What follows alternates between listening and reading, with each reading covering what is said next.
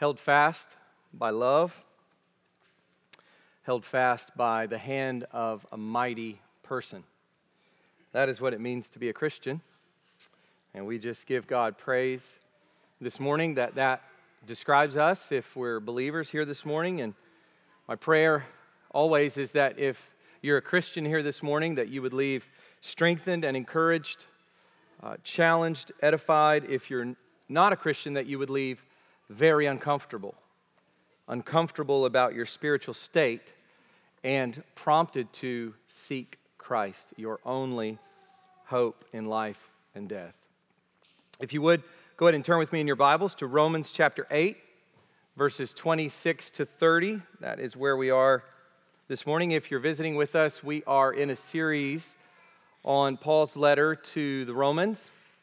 And uh, uh, we have as our vision statement the very first pillar of that is building on exposition. So we take seriously the call to uh, be in God's word corporately, and this is one of the ways that shows itself is we gather around God's word and we go through it sequentially. And we've been in Romans now for a little over a year, and we are at coming to the end of Romans chapter 8, that very famous chapter in all of the Bible. But today we are in verses 26 to 30. Last week we ended on the note of hope.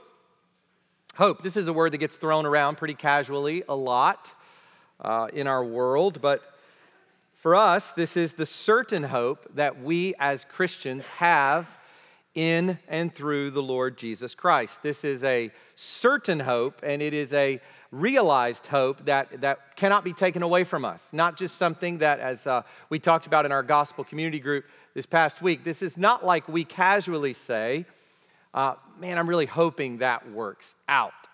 Uh, typically, when we use that word hope in that way, it has a lot of question marks uh, kind of couched in it. But this is a hope without question marks. In fact, it is a hope filled with exclamation points. It has no question marks. Hope in the New Testament can basically mean two things. First, it can refer to our own act of hoping.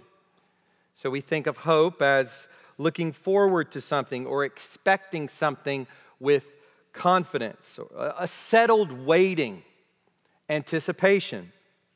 This is the hope that we have within us. This is hope experientially understood, subjectively defined. This is what we experience like we experience faith or love. It is in us, it is within us if we are in Christ.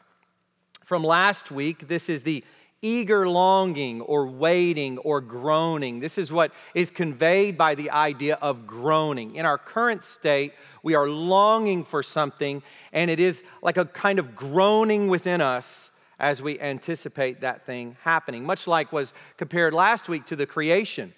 Groaning in the pains of childbirth until now. So, uh, like, a, like a woman who is giving birth, looking forward earnestly to a labor being over. That is what it is like to be in this world as a Christian. That is our experiential hope. Or, secondly, it can refer to the thing itself that we hope for. So here, hope is understood as the object that is out there, the object that we are anticipating, what it is that we are looking forward to. So last week we talked about our future hope. It's a thing, it's out there our future glory. So, two different aspects of hope. We need to kind of uh, define those and see those as distinct. And yet, at the same time, we know that these two aspects of hope are blended together. The certainty of what we are looking forward to helps us look forward to it with certainty. Or we can say it this way the certainty of the object is tied to the certainty that we experience as we move toward that object. If that is certain, then this can be certain. We know from what we've read in Romans up to this point that our experience of living the Christian life is not easy. You cannot read what we've read so far in Romans and come away thinking that the Christian life is easy peasy, that it's just something that you kind of glide through. And probably this is one of the great mistakes of the superficial devotional culture of contemporary evangelical Christianity is it's just seen as this kind of a constant flow of pick-me-ups and highs. And then we read and then we then we sing a song like it is well. And we realize that all that is just kind of garbage to be swept away. And then we sing it is well with my soul. And we see the weightiness, the reality, the rawness of the Christian life. It is not easy, it is heavy. We have mortal bodies, we battle indwelling sin, we suffer with Christ. And this is what we've seen recently. We are on the path of the cross.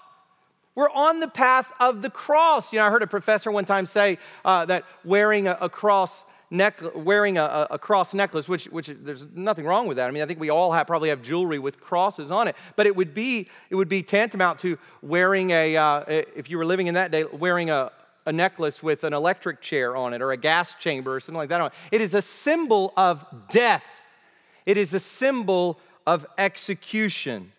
But it is the Christian symbol because we worship the crucified Christ, we hope in the crucified Christ, and we have been crucified with this Christ. To be a Christian is to be on a cross path with many splinters.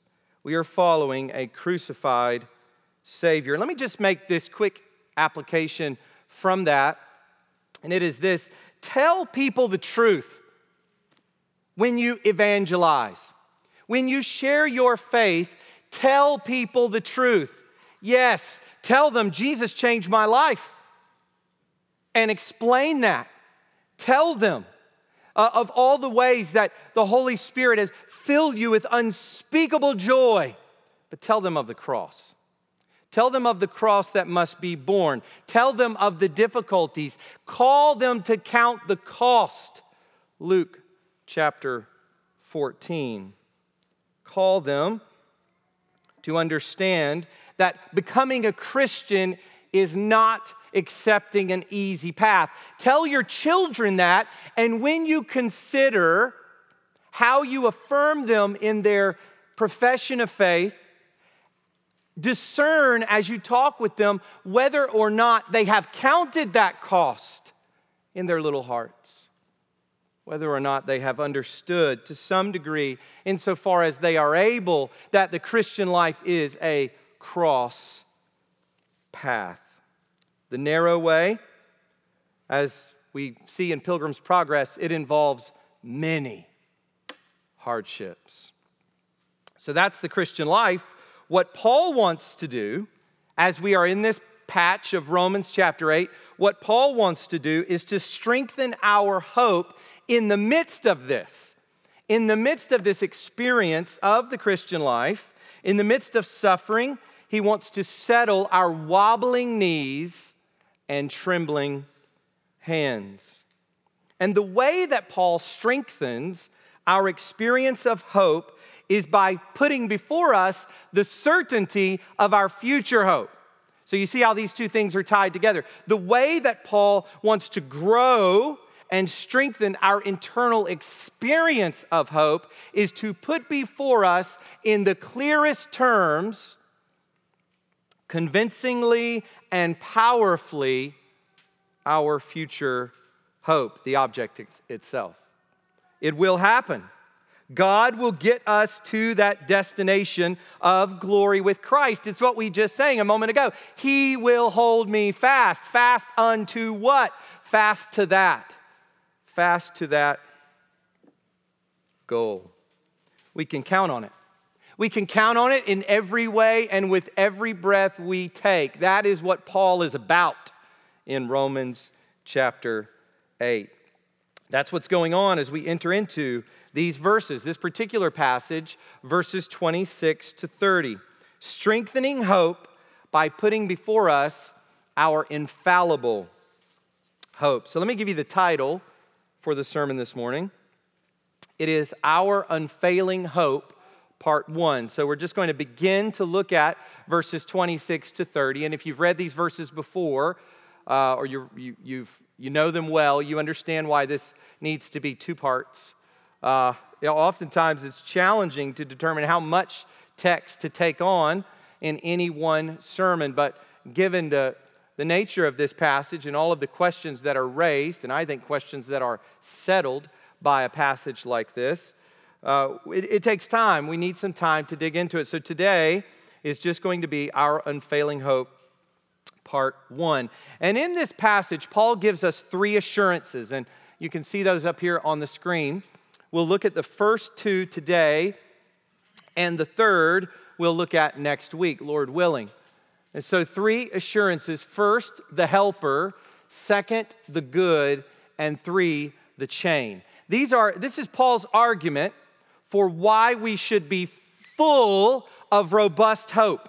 This is Paul's argument for the certainty of what lies out there, so much so that we should be so enriched with hope now. Hope as we suffer, hope as we fight sin, hope as we endure persecution in whatever way it may come. All of these are assurances that we're going to make it to our future hope. Christian, you are going to make it. You're going to make it to your future hope. You know what this is? for us. Let me just give you three things that this does for us practically, so relevant to our Christian lives. This right here, what we're doing, what we're looking at, these assurances, this objective hope, and the certainty that we ought to have, it gives us fuel for three important things in the Christian life. It gives us fuel for suffering. We don't know what lies around the corner. We don't know what's going to happen this afternoon or tomorrow. We wake up every day and we, we just kind of expect it to be like the, the last day, generally. Or uh, on a Tuesday, we expect it to be like last Tuesday. I mean, we just kind of we just kind of think in that way. And then something just comes out of the blue. We don't know what life is going to bring for us as we are gathered here this morning. But whatever suffering is coming, this gives us fuel to endure it. It also gives us fuel for fighting. This encourages us to fight sin as we think about our future hope, as we're, as we're pulled forward towards heaven, towards the new heaven and the new earth, towards likeness with Christ, glorification, as we're pulled towards the celestial city, our future homeland, our real homeland, we're encouraged to forsake this world. We're encouraged to say, I'm not going to love the world or the things in the world, the lust of the eyes, the lust of the flesh, and the pride of life. I'm not going to let those things entangle me because that's where I'm going. And thirdly, it gives us fuel for holiness. And that's basically the same point as I made just a moment ago fuel to live brightly for the glory of Christ in the world. And so, this is uh, incredibly helpful as we come to a, a passage like this for how to live the Christian life well and for motivation for the Christian life. So, you're here this morning, you're dry, you're cold, you're unmotivated, you're, you're like a placid pond. Be stirred up. Be stirred up by this passage today. Go ahead and stand if you would for the reading of God's word.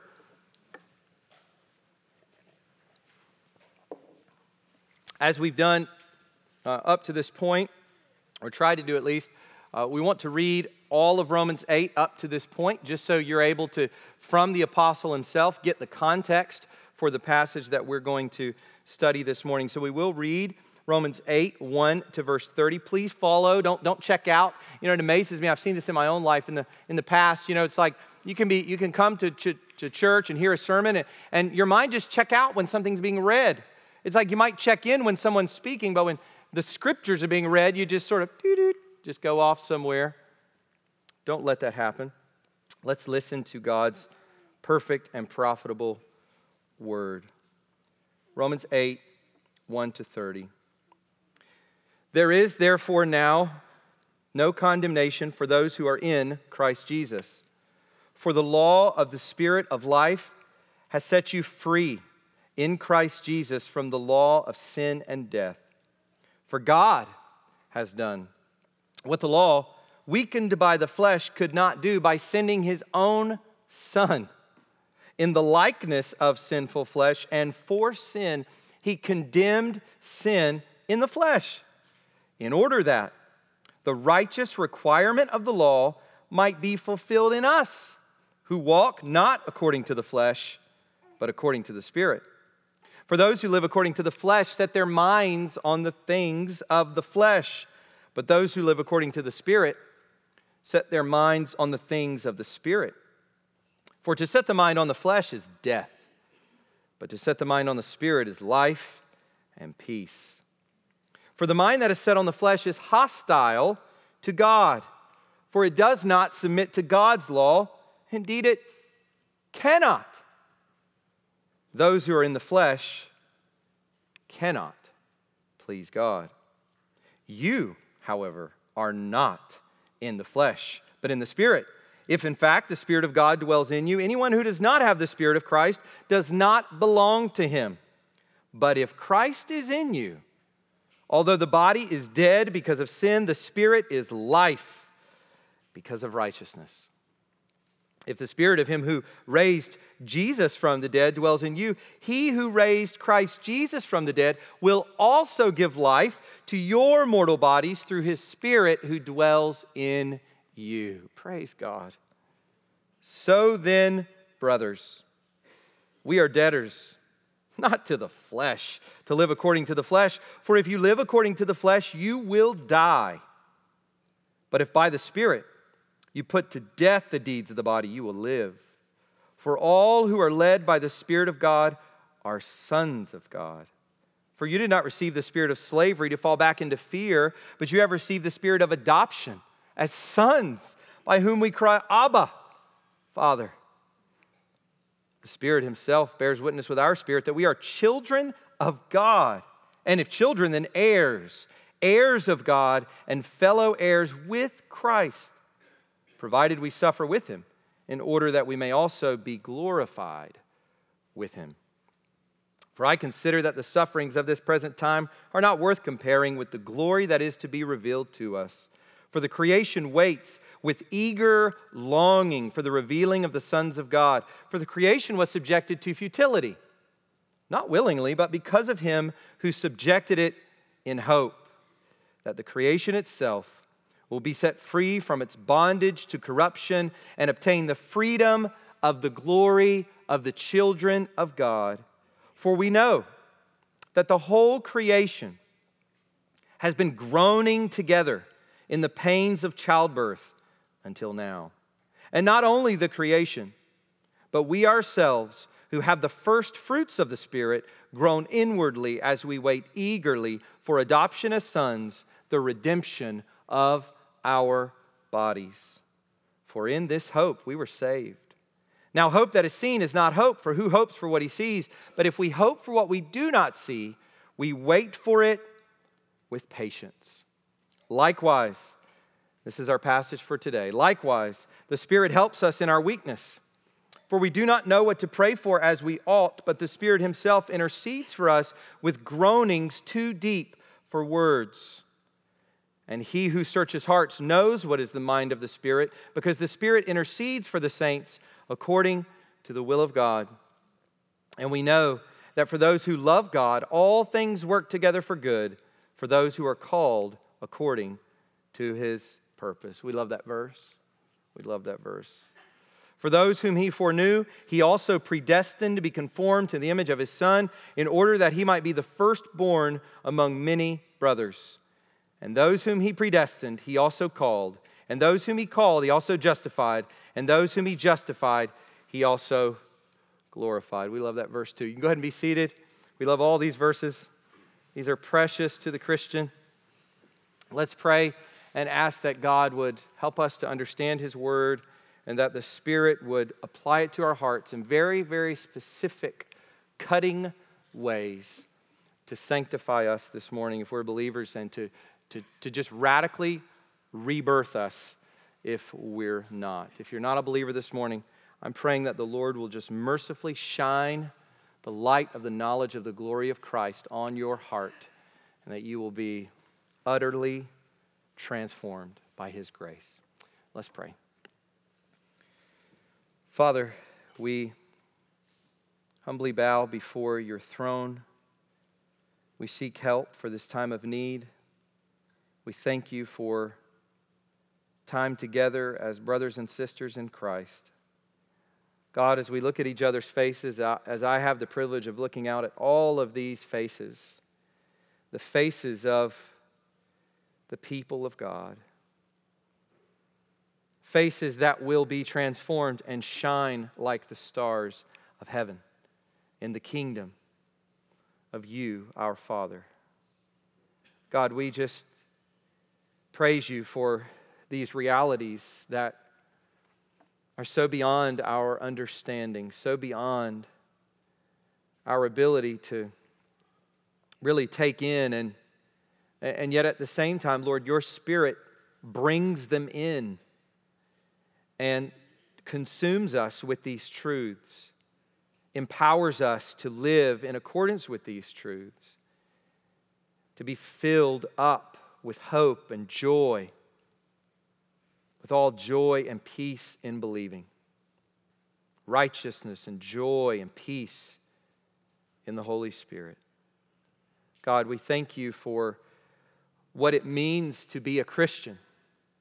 We thank you for the miracle that there are Christians, the miracle that it is that a single person born in Adam, a hater of God, a lover of self, foolish, faithless, heartless, ruthless, suppressing the truth in unrighteousness, not doing good, not seeking God, not having the fear of God before our eyes.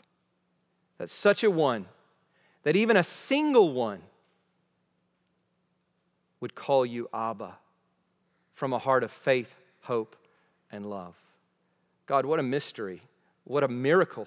Far more magnificent than the creating of the sun and earth and even the angels. God, how amazing it is that you save sinners.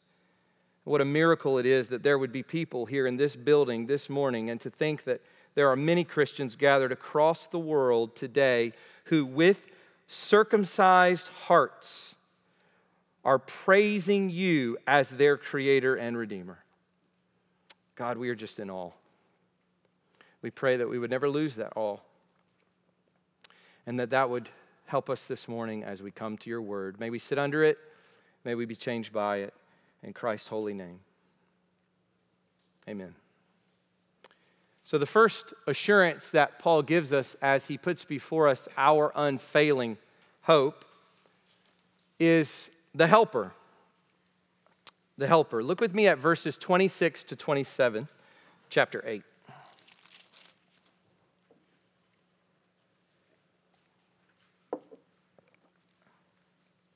Likewise, the Spirit helps us in our weakness.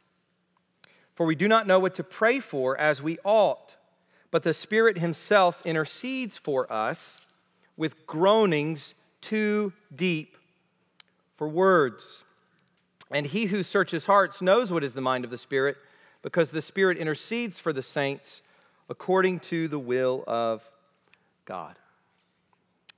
You know, sometimes we come across biblical passages that are loaded with mystery. There's mystery all over uh, the Bible, all over. But sometimes we come to passages that are just so full of mystery that it's just spilling over, loaded to the, to the brim, so profound, so beyond our comprehension that we must simply worship. We just sort of stop. The response is purely doxological worship, worshiping our God, who is, as the end of Romans 11 will declare just absolutely beyond our comprehension, whose ways are beyond us. I think this is definitely one of those passages. These two verses, verses 26 to 27.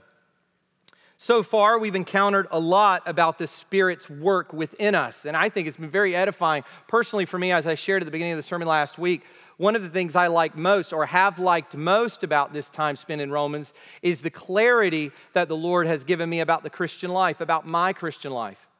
The clarity about who I am in Christ and what that's going to look like day in and day out. It's been the most illuminating for me. And, and there, there are probably other things for you, but maybe it's the same.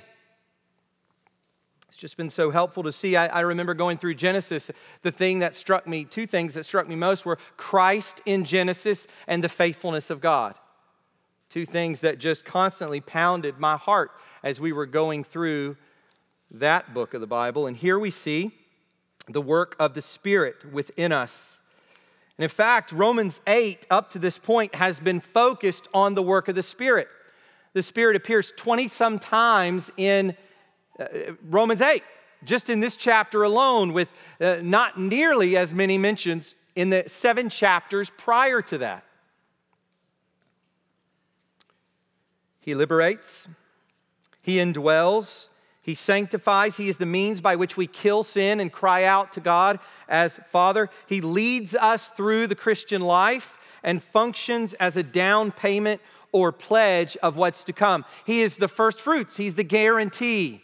He's the seal on our hearts. The king has taken his ring and he has stamped his seal on our hearts, letting us know that all that is promised will come to pass. Now, most of this work that we've seen so far about the Spirit is fairly straightforward. Now, don't let me say, don't hear me saying that it's, it's simple. It is fairly straightforward, though profound. Certainly profound, but it is pretty straightforward what we have read so far about the Spirit's work. We know what it is like to fight sin. If you're a Christian, you, you just get that immediately. You understand that. We know what it is like to fight sin and to experience a relationship with God as our Father. We experience these things as participants. We kill sin. Remember, we talked about that. The, the language is we do it. We kill sin. We're not passive but we do it by the Spirit.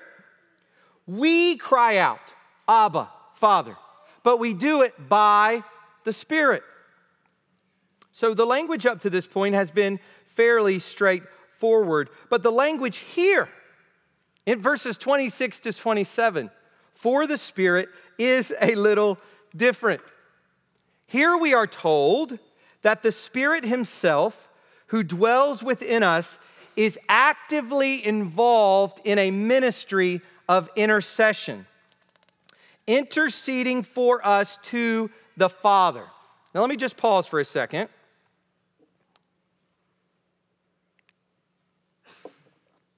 We know that the Son does this, right? This is, this is the activity of the second person of the Trinity, the Son. There's the Father, and, and not understood as one being less than the other. They're all co equal, co eternal, consubstantial. They share the same divine essence. But the Father, the Son, and the Spirit, and we know that the Son, the Word, the eternal Word who became flesh, Jesus Christ, we know that He intercedes for us. We've, we've seen that before. You've encountered that before. Hebrews 7 25, he always lives to make intercession for us. 1 John 2 1, if anyone does sin, we have an advocate with the Father, Jesus Christ the righteous. Or Romans 8 34, which we're coming to soon. Christ Jesus is at the right hand of God, who indeed is interceding for us. So, this ministry of intercession we associate with the exalted Christ at the right hand of the Father. We know that the Son of God is doing this work. He is sustaining us in our right standing before the face of God. But here, here, we are told that the indwelling Spirit is also our intercessor. It's the only place we find it in the New Testament. The context is our weakness, and specifically our weakness in knowing what to pray for. Now, we know this is a problem, but we don't have any idea how significant of a problem this is. I, we oftentimes think that we're just off a little. We sometimes hit the mark, and sometimes we're kind of off the mark a little, you know, kind of like aiming at a bullseye. Sometimes you hit the bullseye, sometimes it's the next ring or the next ring or the next ring. Sometimes you hit the tree in the background or whatever else. Sometimes the gun or whatever doesn't even go off, nowhere near the target. But the truth is that uh, it's far worse than that. It's far, far worse than that. Our entire praying life is characterized and defined by weakness, limitation. We lack the ability to pray in accordance with God's will as we ought to. We don't see God's perfect will for our lives. We don't have the same sovereign eyes. Speak there. God doesn't really have eyes. He's incorporeal, he's spirit, as Jesus says in John 4. But his, his sight, his wisdom, his perception of reality, we don't have that same perception. We are weak in this regard, and this means that the content of our prayers is always lacking. Every time, no matter how spiritual we think we might be at any given moment, no matter how truly filled with the Spirit at any moment we may be, our prayers are always lacking. Always. Let me give you an illustration of this from Paul's life. 2 Corinthians 12, 7 to 10. I think Paul illustrates this point there. And you've heard of this before if you've been in church for any time.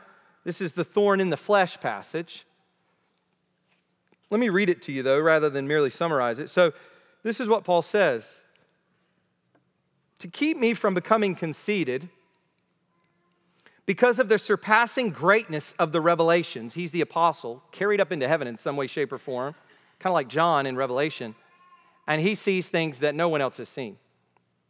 Revelations from God that are absolutely unique to Paul as an apostle to do his work of apostleship. So, to keep me from being conceited, prideful, because of the surpassing greatness of the revelations, a thorn was given me in the flesh, a messenger of Satan to harass me, to keep me from becoming conceited. Whatever it was, we're not going to go there. There's pages and pages and pages of, of uh, commentary. If we were going through that passage, we would go there. But pages and pages of commentary written on what exactly is the thorn in the flesh. All we need to know at this point is there's something there or someone there that is such a burden to Paul that it has the effect of keeping him from being conceited. His, his head would have become massive and he would have floated up into space with pride had he not had this thing. And he had this thing from the sovereignty of God by means of a messenger of Satan. Who's in charge? God, not the devil. The devil's like a little lapdog carrying out God's purposes. Three times, I go on, three times I pleaded with the Lord about this, that it should leave me. God, please take this away. Please take this person away, this ailment away, this circumstance away, whatever it is that was the thorn in Paul's flesh. Please, please, please take it away. Does that sound familiar? We've, we've been there. Please take it away. But he said to me, My grace is sufficient for you, for my power is made perfect in weakness. In other words, God said, No. No. Therefore, I will boast. This is Paul's response. Therefore, I will boast all the more gladly of my weaknesses, so that the power of Christ may rest upon me. For the sake of Christ, then, I am content with weaknesses, insults, hardships, persecutions and calamities. For when I am weak, then I am strong. That's the Christian worldview. Paul's pleading, here's my point in bringing that illustration in. Paul's pleading was not in accordance with God's will. When Paul said, Please take this thorn away from me, it was not in accordance with God's will. Paul wasn't sinning per se to ask God to do that. It wasn't sinful for him to ask God to do that. It's not sinful for you to ask God to heal your mother from cancer or to take away some very stressful situation in your life. It's not sinful to do that. But it wasn't God's will to do it. It was not in accordance with God's will, even for the apostle. The affliction needed to stay to protect Paul from conceit. The affliction needed to stay in Paul's life to bring Paul to his destination. So, what are we to do about these lacking prayers? What was Paul to do about these lacking prayers? What is any Christian who's not an apostle?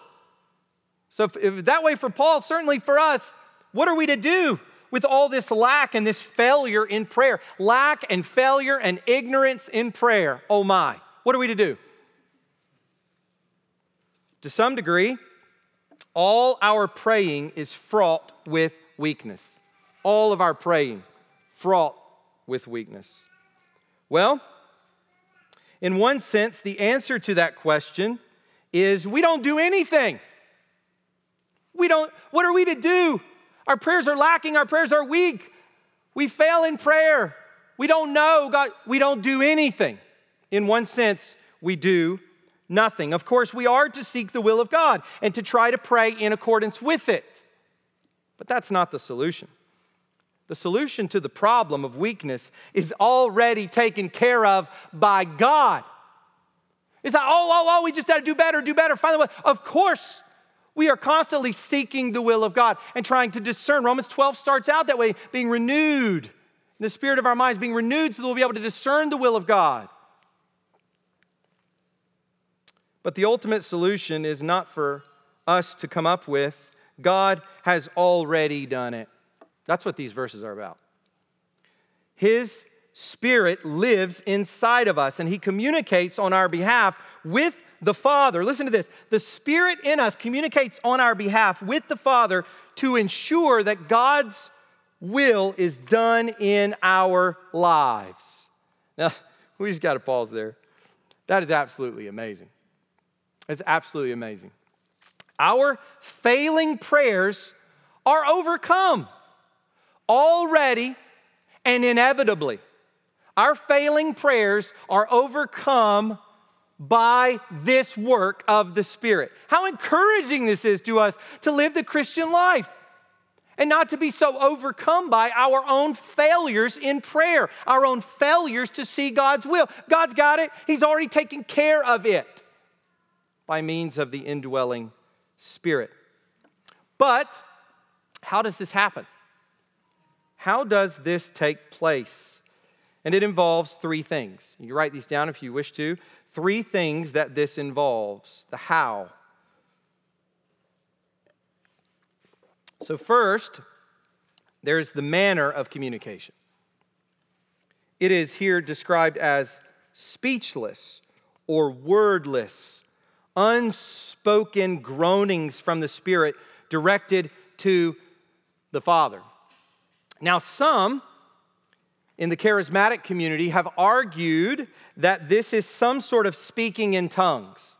So, probably if you have maybe, maybe you're raised in a charismatic church, or if you have read uh, commentators who are charismatic from Pentecostal denomination or others, they may use this verse or cite this verse as, as a reference to speaking in tongues some sort of angelic language as they interpret 1 Corinthians 12 to 14, which I don't think that's the way to interpret those, those chapters in 1 Corinthians, but that's, that's another discussion. But some who have understood that to be some sort of angelic prayer language have, have equated that with what we find here in Romans 8. But it cannot be that for two major reasons. So I'm not going to belabor this point, but I think there are two convincing reasons why what's going on here cannot be the, the speaking in tongues as it's understood by some. Number one, it's not verbalized. Too deep for words literally means wordless or without speech. The adjective means literally wordless, without speech, unspoken. That's the word that Paul uses here to describe that. It's rendered in the ESV too deep for words. And number two, that's the first reason, and that's less significant even than the second reason. And the second reason that this passage should not be used uh, in that way, should not be interpreted in that way, is that this is the experience of all Christians. Notice that Romans 8, Paul is describing all Christians who have the Spirit of Christ in them, who are led by the Spirit, who cry out, Abba, Father. So, whatever Paul is saying here, it applies to every single Christian.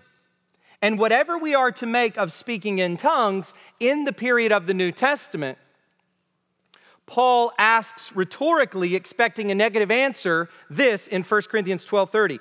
Do all speak in tongues? No. So, whatever we are to make, here's my point whatever we are to make of the phenomenon of speaking in tongues, which is described in 1 Corinthians 12 to 14, whatever we are to make of that as it was practiced in Paul's day in the New Testament period, whatever we are to make of that, what Paul says in 1 Corinthians 12 makes clear that it's not something every Christian does. But what we're reading about here in Romans 8, 26 to 27, is something that happens inside of every Christian. Therefore, this can't be that, if that makes sense. So it's speechless, wordless, unspoken groanings. Another way that this happens, secondly, is that it involves a perfect relationship between the Father and the Spirit. This is really beautiful for understanding the Trinity. Verse 27 explains that the Father knows the mind of the Spirit. Look at the language. The Father knows the mind of the Spirit, and the Spirit intercedes perfectly in line with the Father's will. This is a beautiful, harmonious, perfect relationship within the Godhead. That's a weird way to put it. I've always thought that's strange, the Godhead but that's older translations that put it that way. Within the divine nature, within the essence of God, within God, the triune God, three persons, one God, the Father perfectly knows the mind of the Spirit, and the Spirit perfectly speaks to the Father in accordance with His will. Verse 27 explains this for us. And by the way, let me just say this notice to what extent the Spirit is personalized. If you ever had any questions about the Spirit being some sort of force or some sort of thing that's poured out into us, it's just an emanation or some sort of powerful emanation, like a sunbeam or something of that sort that, that's, that's in us, or a mist or something. If you ever had that kind of idea, this should shatter that because clearly here we're talking about a, a person with a mind. Look at the language the mind of the Spirit. This is a person. The Spirit is a person. So, what's the result? These prayers, here's the, here's the glorious result. These prayers are always offered in accordance with God's will. Our prayers, no. Broken, failing, lacking. These prayers, by the Spirit who dwells within us, these prayers are always offered perfectly 100% in line with the will of the Father, and they are always heard and answered with a yes. Wouldn't it be amazing? If every time we prayed, I, I, can remember sitting in children's church as a kid and just trying to wrap my head around this idea. You know, we pray and God says yes, no, or not yet, or not now, or maybe, or something like that. I forget the way it was put to me. Uh, yes, we understand that dynamic to, to think that we, every time we prayed, exactly what we asked for in exactly the time, in exactly the way, would boom, instantly happen. That's the way it is for the Spirit. Who prays intercedingly within us to the Father. So that's a, that's a second aspect of this the how, there's the manner of communication, and then there's the perfect relationship. And then finally, it happens in our hearts. This is where it takes place. Notice what verse 27 says He who searches hearts knows what is the mind of the Spirit. It's the Father searching out the mind of the Spirit who is himself within our hearts. The Spirit is in our hearts. The Father searches within our very own hearts and hears the mind of the Spirit interceding on our behalf. All of this takes place within us. All of this is taking place within you right now, Christian. That's amazing. There's nothing boring about the Christian life at all. Talking about things that angels desired to look into. This has to be one of them. Commentators have debated to what extent we are cognizant of this ongoing communication. That's something if you read commentators on this passage, they debate, you know, do we do we experience this or we are we kind of blended in with this? Do we participate in this or does this happen apart from us?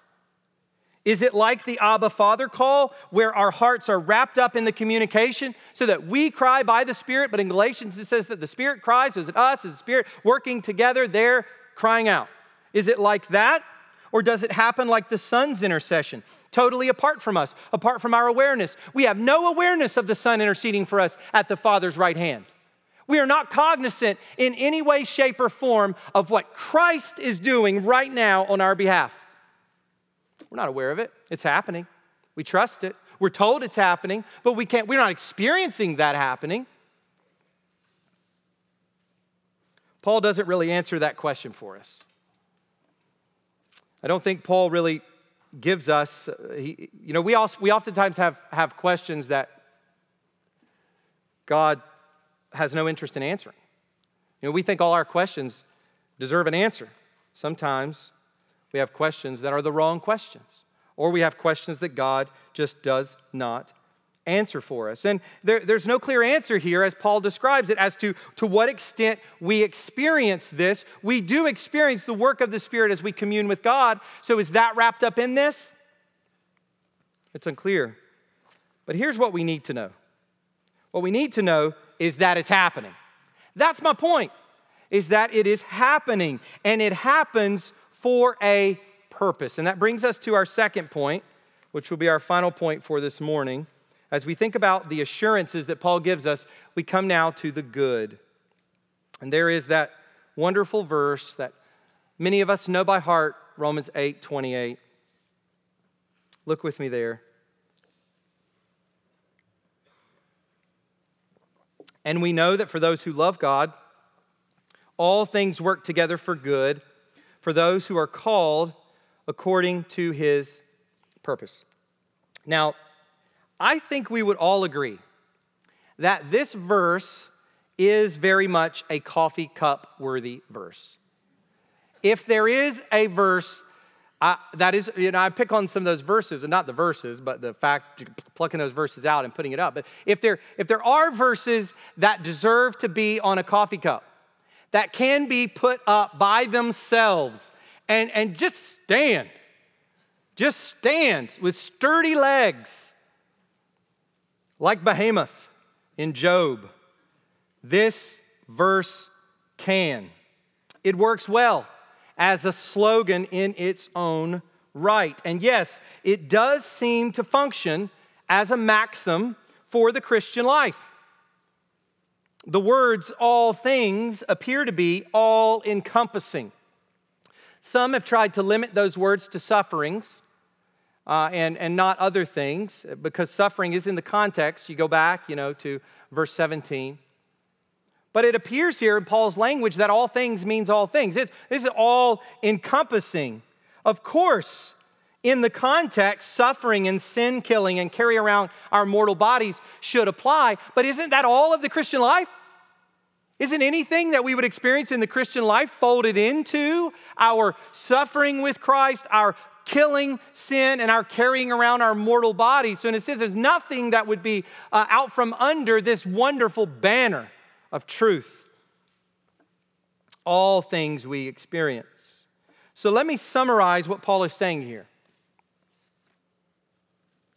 All the experiences of your life, as one who loves God and has been called, called to be a Christian, effectually called to be a Christian.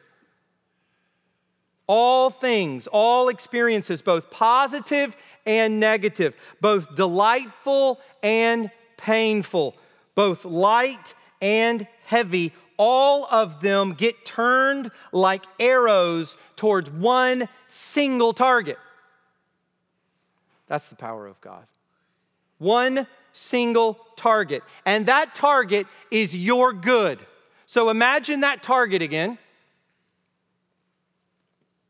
Everything, everything in your life.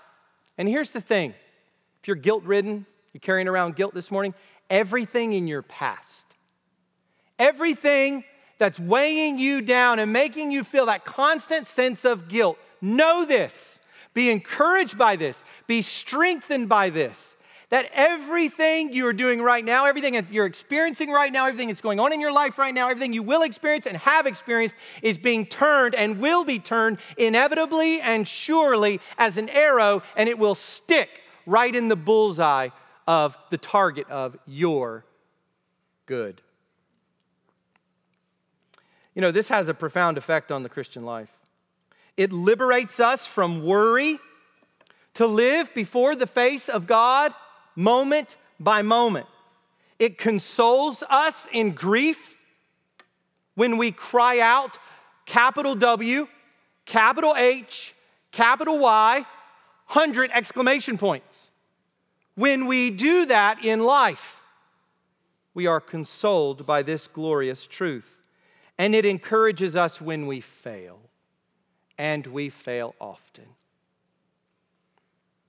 But now, I want to zoom out and look at this verse in context because, yes, it is quite sturdy on its own, but it is so much more beautiful in context. It is so much more sturdy or sturdier, so much more beautiful in this context. It's so much fun to study biblical verses like this in their context because the meaning just comes alive for us. We, we knew it generally before when we memorized it in isolation. But, but then we see it in context, we study it in context, and then we come to understand it specifically. We, we come to understand it precisely. We come to understand it exactly. And it just flowers up with meaning. I think that's what happens when we take this verse in its context. So let's look, as we finish up this morning, let's look at the before and after. The before context and the after context. So, first, the before. When we read these words in the context of verses 26 to 27, we see how God works everything for our good. We see how we see how God does that. See, we read chapter 8, verse 28, and, and we say, Yes, God does it. We get the what. God does this, works everything out for my good. But when we read it after verses 26 to 27, we see how God does that. And here it is it is by means of this intercession of the Spirit in accordance with the will of God, this mysterious intertrinitarian communication. It is by this means that God's will is being carried out, that our good is being accomplished. It is by means of this mysterious, incomprehensible work of the Spirit that you may not even be cognizant of. You ask, how? How does God do it? And here's the amazing thing probably up to this point, you've thought about God doing it from the outside. He's the orchestrator, He's the sovereign, providential ruler over all. And that's absolutely true. But I hope now you will see it more intimately that God brings about your good from within you by his very own spirit. You cannot take verse 28 out of the context of verses 26 to 27. So I'm betting that many of us have, have not made this connection before, that we've never seen this connection with verses 26 to 27. So just let that settle, meditate on that.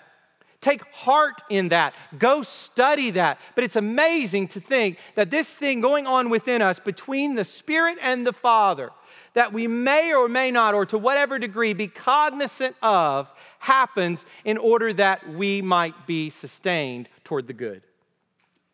That's amazing.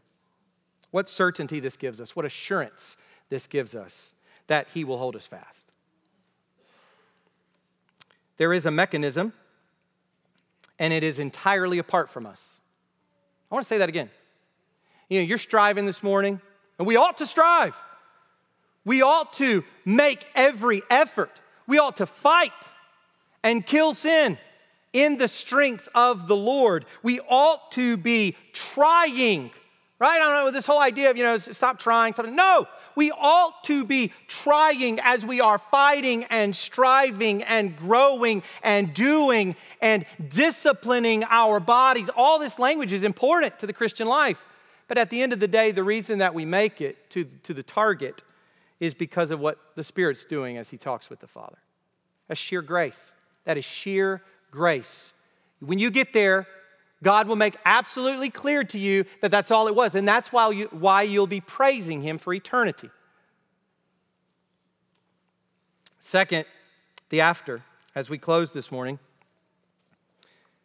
And in order to see this after context, we need to read verse 28 together with verse 29. And we know that for those who love God, all things work together for good for those who are called according to his purpose. For those whom he foreknew, he also predestined to be conformed to the image of his son in order that he might be the firstborn among many brothers. Here's what I want you to see the good that God is working towards in our lives is both certain and specific. It is certain because we are called according to his purpose. Notice that. There's a purpose unfolding that ensures our good. So think about it this way there's a communication going on that ensures our good. But there's also a purpose going on that ensures our good. And here's the wonderful thing this purpose predates all the experiences that could be for our bad. God purposed before He made the world that He would carry you home by means of all the things in your life that by means of all the things in your life, providentially, positive and negative, light and heavy, and so forth, that all the things in your life, God, before those things happened, He determined to use those things so that you would hit the mark, so that you would find your future glory, so that you would come to that point. We see this in 2 Timothy 1 9 who saved us, talking about Christ, who saved us and called us to a holy calling, not because of our works, but because of his own purpose and grace, which he gave us in Christ. Here it is before the ages began. God did this before the world began.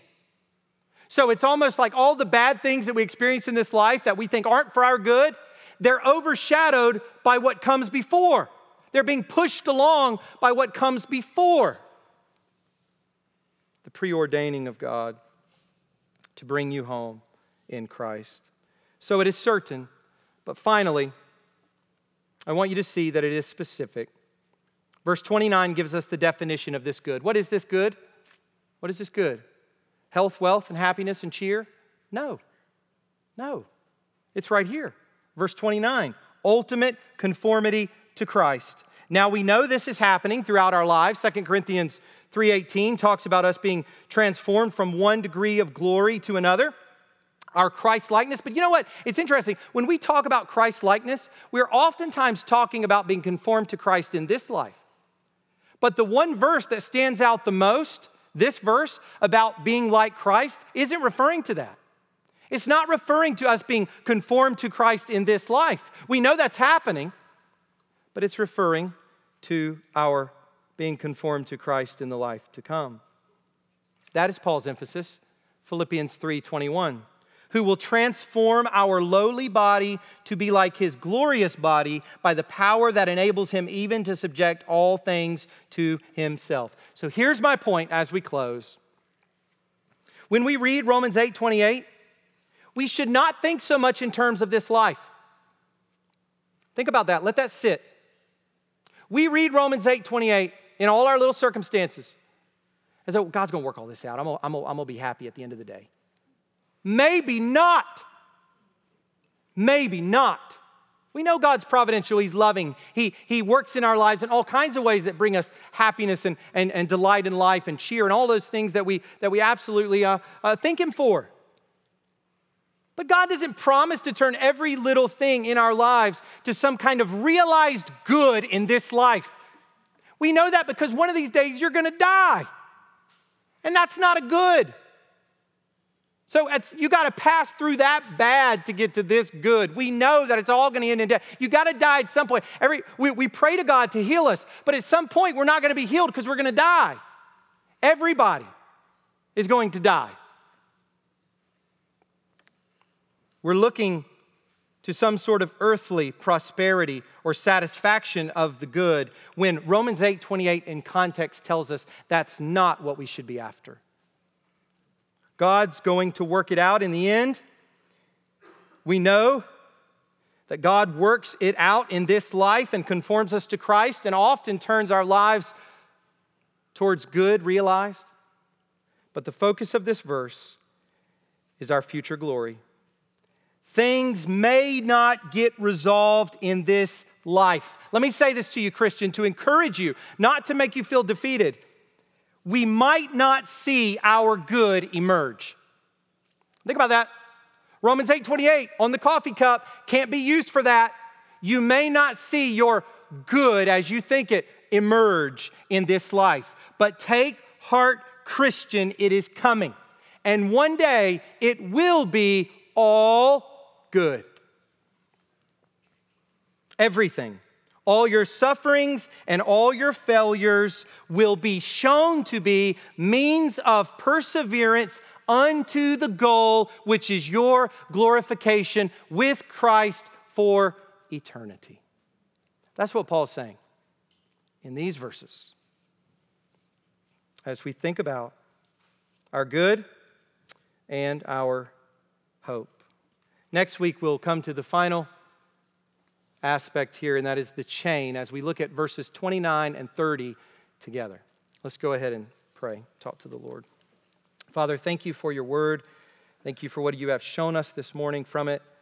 We ask that you would continue to grow us, Lord, in our knowledge of your workings in our lives.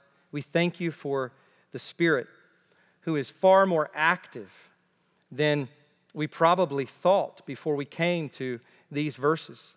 Uh, he, he's constantly working ways we see and experience and ways we don't see, Lord. And that just encourages us that when we feel unspiritual or dry or cold or just, just not motivated, Lord, that, that you're still working.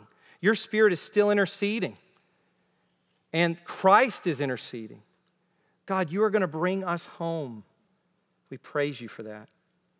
We thank you for the Lord's Supper. As we come to it now, we pray that we would just take delight that all of this flows out of the finished work of Christ as he poured out his blood for sinners. We take the bread and the cup, remembering what our Savior did to bring us into the new covenant, to make us those who love God and who are called according to his purpose. We thank you, Lord, for this time. In Jesus' name, amen.